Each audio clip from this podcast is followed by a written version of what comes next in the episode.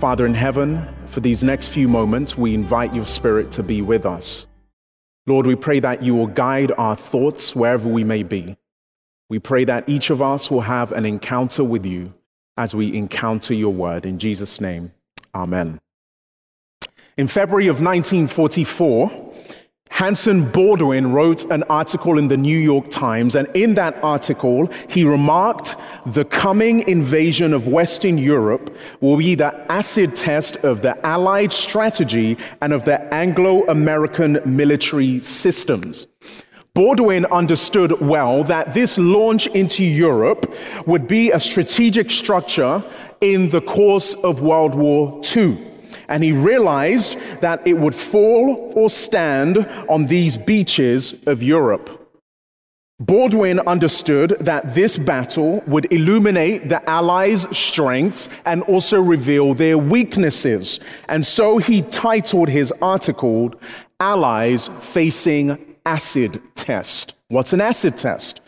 Well, the original acid test was uh, what all subsequent writers refer to, and it happened in the late 19th century, and it relied on nitric acid's ability to dissolve other metals at a pace slower than that of gold. So imagine if, for example, in 1847, you were a prospector in Mariposa, California.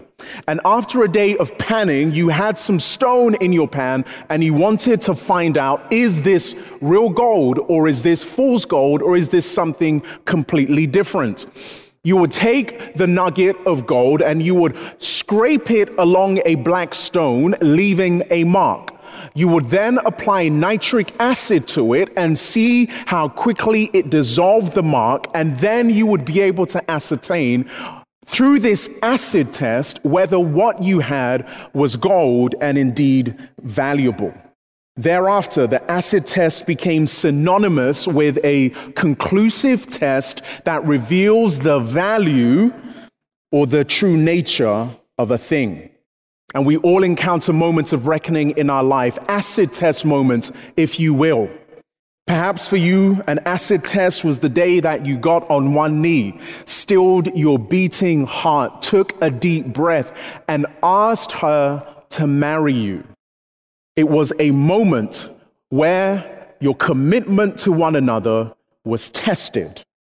For some of you, it was the first day of operating your own company. You had scrimped and saved, you had borrowed and pinched, and you needed to make sure that your company was healthy. And so you understood the liquidity acid test in that you had to make sure that all of your current liabilities as a company was sufficient to pay with its current assets. It was a acid test for your company's health. For others of you, perhaps it was when you were seven years old and a friend came up to you in recess and then made you pinky swear not to give away the secret they were about to tell you. It was an acid test for your confidentiality to know if your friend could trust you in the future to reveal more truth and more knowledge to you. And for those of you who are runners, you recognize that uh, Eliud Kipchoge, that incredible Kenyan runner in Vienna in 2019, faced an acid test that all runners heretofore had said was impossible to conquer when he challenged himself to run a sub two hour marathon. It was an acid test for the endurance and the indomitable spirit of humans. Vili Kivoli speaks this way because I think as apprentices of Jesus, we have to recognize that there is an acid test that all of us also go through, which for us is loving like Jesus. And Vili Cavillo puts it this way love is at the heart of life with Jesus. It is a defining word in our talk about God. It is the most central word used to express our way of being with other people. And Jesus puts it succinctly in a couple of different ways. Before we get to the first one in Matthew chapter 22, let me read another one, which I think encapsulates this acid test that apprentices of Jesus must submit to. It's found in the book of John, John chapter 13, verse 34 and 35. And Jesus says this A new commandment I give to you, that you love one another. As I have loved you, that you also love one another. And then listen to Jesus in verse 35. By this, all will know that you are my disciples, my mathetes, my apprentices, my students. By this, all men will know you are my disciples if you have love for one another. And in another place, in response to a question, Jesus Christ distills all of the law into one sentence. And he says this in Matthew 22 the most important one, answered Jesus, is this Hear, O Israel, the Lord our God, the Lord is one. Love the Lord your God with all your heart and with all your soul and with all your mind and with all your strength. The second is this. Interesting that Jesus said there is only one. Then he gives two. The second is this love your neighbor as yourself. There is no commandment greater than these. The Apostle Paul puts this acid test this way in Ephesians chapter 5, 1 and 2. Follow God's example, therefore, as dearly loved children, and walk in the way of love, just as Christ loved us and gave himself up for us as a fragrant offering and a sacrifice to God. What Paul says is that we are called and enabled by God in this acid test to be successful, to love as God loves. And in another place, Paul says this the goal of our instruction is love. And remember, being an apprentice is patterning your life after your master or after Rabbi Jesus. And Paul, picking that language up of apprenticeship and discipleship, says the goal of our instruction, because it is a journey of a lifetime, the goal of our instruction is love from a pure heart and a good conscience and a sincere faith. What you will notice with me is that for Paul, love is the ultimate pinnacle, it is the end goal for all of those who hear him preach.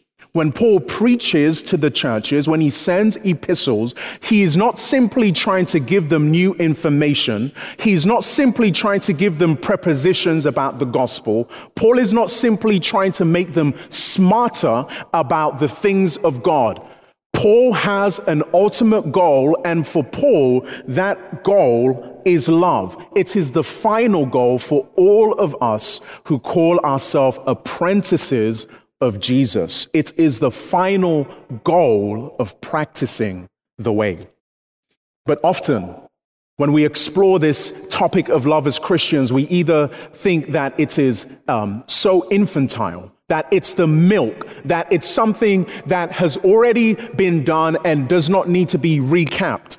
Or for others of us who recognize that love really is not this romantic, watered down thing that we have heard in our culture, but it actually demands something from us any topic or any conversation in which we explore love makes us grit our teeth and clench our fists because we are waiting for the subsequent action, the imperative action that comes from us understanding what love is. And we say, There is no way, there is no way that I will be able to live to love like Jesus. There is no way that I can become a person of love. And for many of us, the reason it's so difficult is because we carry wounds with us. We have faces in our mind of people who have wounded us. We have organizations in our memory who have disappointed us. We remember public officials who promised one thing but delivered another. And when we think about having to muster love for those people, it seems like an insurmountable task. And so nobody wants to hear about love? Who wants to hear about loving others and loving well when you have just faced rejection from someone who did not reciprocate the love that you gave to them? To be asked to be loving, then, for some of us, as we listen, seems to be wholly unrealistic. and we would rather pass over it and just continue to accrue God knowledge and Bible knowledge, but not have our lives reflect the love of Jesus. Now, when we talk about love, I don't know about you, but I will often think of a few passages. We will, I will think of the passage in Corinthians, which talks about what love is. I think about the passage in Galatians, which tells us about the fruit of the Spirit, because we immediately go to think about the acts of love. And so, for example, we'll go to Galatians and we'll start to think about the ways in which uh, Paul, in, Paul calls us to have the fruit of the Spirit. So we'll think about love and we'll think, well, it's a to do list, just like Galatians chapter 5, 22 and 23. And let me go there and read that for you to remind you. I'm sure for many of you, this is a text that you grew up learning when you were in kindergarten or when you were going to Sabbath school.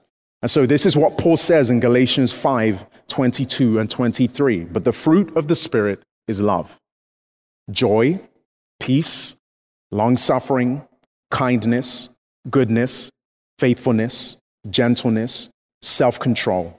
Against such, there is no law. And we have to resist the temptation when we read passages like this, or we read Paul's injunction in Corinthians, to turn it into a to do list, something that you must do. Because when we do that, we then turn around and we start to pray, Lord, make me patient. Lord, help me to be kind. Lord, help me not to be angry at my brother. Lord, help me to do the right thing. Help me not to dishonor my colleagues. But this way, my friends, is not what God is calling us to, and neither is it the way of Jesus. What do I mean? It is the way of futility and disappointment. To try to order our life according to the imperatives of living the way of Jesus, i.e., the actions and the acts, is going to lead to us being frustrated. Because I don't know about you, but if I try to grit my teeth and muster the strength simply to have loving acts, I find myself often failing and failing miserably. But what Paul says, if we remember uh, his words to us in Ephesians and in Timothy, is that love springs from a pure heart. Love is the source, and love is not simply the action. So, for example, we could read Galatians, the fruit of the Spirit, and we could go back with new eyes, thinking about being apprenticed to Jesus and becoming people of love. And we could say this joy is love rejoicing, peace is love at rest, patience is love waiting, kindness is love interacting, goodness is love initiating. Faithfulness is love, keeping its word. Gentleness is love, empathizing. Self control is love, resisting temptation. What Paul says is not, hey, Ethan, hey, Bethany, hey, Jeremiah, be patient, be kind, be humble. But Paul rather locates the outward virtues of faithfulness, of gentleness, of self control, of all of these virtues, he locates these outward virtues in the inward experience, which is sourced through love. For Paul, love springs up from our heart and does a subterranean work inside of us that brings transformation so that the acts of our life can then look and mimic the fruits of the Spirit. The truth, my friends, is, and I'm sure you don't even need to tell me this because it, it resonates with you already, is that we cannot just grit our teeth and try harder to be people of love. We cannot just grit our teeth and try harder to love the person who has taken up permanent residence, who has a zip code, who has a mailing box on your very last nerve. And you know who that person is. You cannot grit your teeth and all of a sudden change your feelings toward them. But it is only through the power of the Spirit forming us working in the subterranean parts of our character, forming us in the way of Jesus that we can become the kind of person that loves them. We cannot just love people by ourselves. Rather, we must become the kind of person that would be able to love those who live on your last nerve. The way of Jesus is this in Romans chapter 5, verse 8. But God demonstrates his own love for us in this that while we were still sinners, Christ died for us. And I think this is an interesting passage because if we look at it closely, we recognize that out of his love, God acted for the good of those within his range. This is a definition of love. And the range of all of those that God can act toward for their good is the entire world and that's why in John 3:16 we find that God so loved the world that he gave through an act of other-centered love his son that whosoever believes in him should not perish but have everlasting life so that they can have good done to them.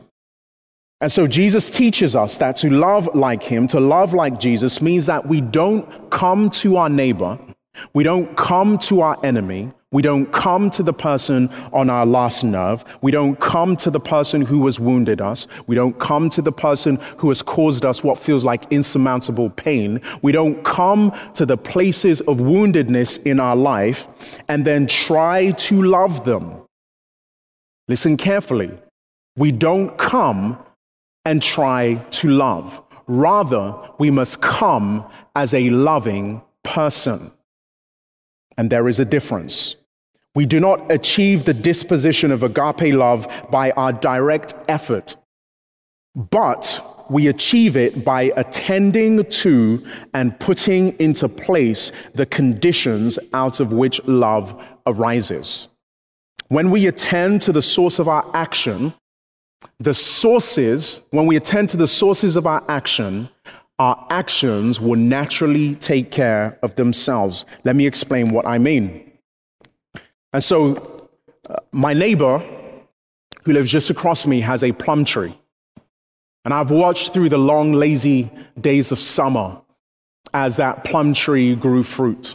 I watched as children who were giggling and happy and delighted at the abundance that the plum tree uh, gave go and pluck and eat. I watched friends of his come, invited to come and taste the fruit of the plum tree. I watched those who were opportunistic walk past and grab some, probably without permission. Now, I haven't watched my neighbor, and I certainly don't stalk him, but I am pretty sure my neighbor does not wake up in the middle of the night. And while no one is looking, take a needle and thread, walk to his plum tree, and begin to sew leaves onto the branches. I'm sure, although I haven't paid attention, that my neighbor does not take plums that he has bought from Andy's market or from Safeway and superglue them to the tree so that they can look like they are producing fruit. He does not focus on the fruit. Okay, Andreas, I think I understand what you're saying, but what does he then do?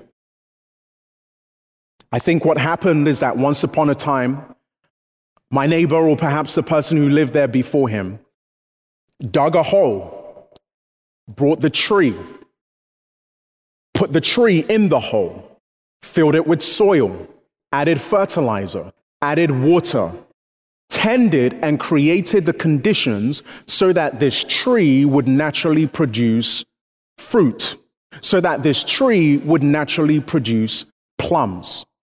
Often, when we talk about being loving Christians, when we talk about being people of love, we get the order wrong because we start to think and force ourselves to have loving acts, and it cannot happen. What Jesus is inviting us into when we are apprentices is to become people of love. Jesus wants us to recognize that love is the root and love is not the fruit. Jesus wants us to recognize that love is chiefly not something you choose to do, but what you choose to be. And I think this is the acid test. This is the bottom line that love is not something you choose to do, but what you choose to be. It is the overall condition, the embodied experience of our lives, of our habits, of our characters. It is us promoting the good of others who are in the range of our influence. And when we choose to be people of love, we will naturally be people who do acts of love that affect our neighbors and our community for good. And so the choice is ours. What do you choose today? What do you choose during this election season as our nation stands on the precipice of naked partisan rage? What do you choose today as your family grapples with a difficult situation and with behavior that is problematic in one of your number that is causing you to be stretched to the limits of your patience and of your love? What do you choose today? What do you choose today as you think about a crucial conversation that you need to have on Monday with a colleague who has been exhibiting behavior that has caused you to be infuriated? What do you choose? Because you cannot manufacture love any more than you can stick and sew leaves and trees to a plum tree, but you can cultivate the conditions out of which love will grow and out of which we can become people of love out of which we can love like Jesus. And this is why it's important, although this is not a linear process, to go back and to see that being apprentices of Jesus is about patterning our life in a new way. In a way that the world will say it's impossible, because the world will tell you that if you are hit, you punch back.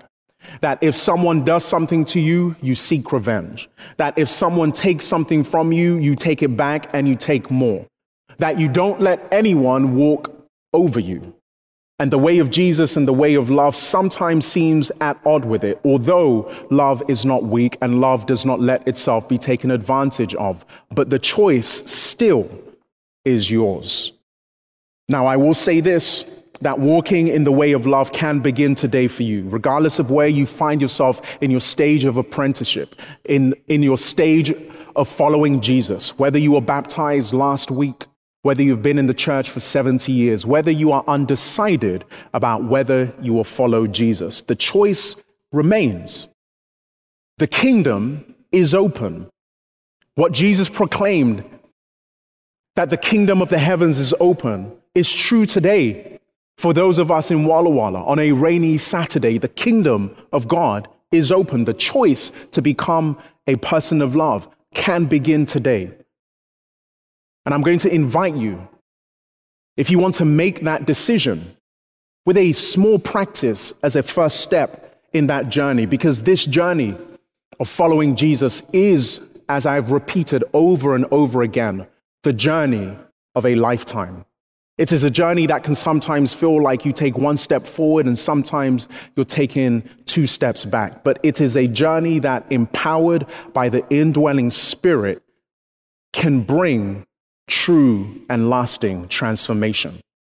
And so, in the week to come, as you sit each day with Jesus, as you contemplate on His Word, as you spend time in prayer, what I want you to do is to bring to mind the person that lives on your last nerve. I want you to bring to mind the neighbor or the person that you would even call an enemy, who you find difficult to will their good, and to bring them before God and to hold them before God. And to use the language that is used often here at Walla Walla at the university to recognize that they are a person of inestimable value.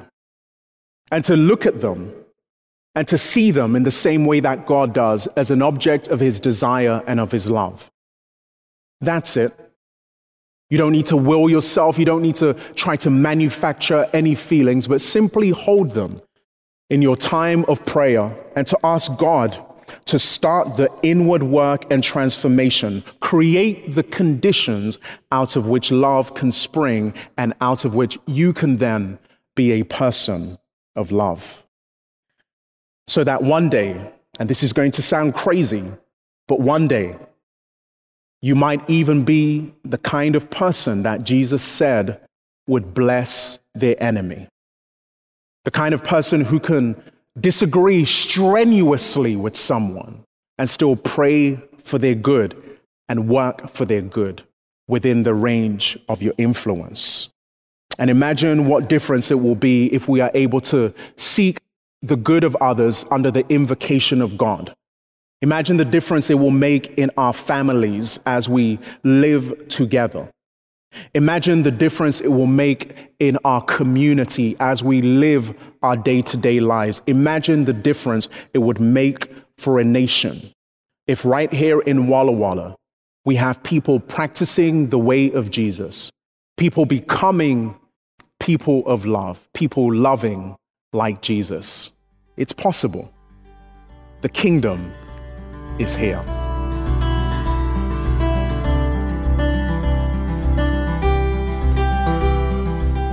Again, thank you for joining us this week. We hope that the service was a blessing to you, and we're so glad you worshiped with us this Sabbath. Please let us know where you're joining us from. You can send us a message on our social media, on Facebook, on Instagram, on our church website. And we pray that you have a wonderful week and God's richest blessings go with you.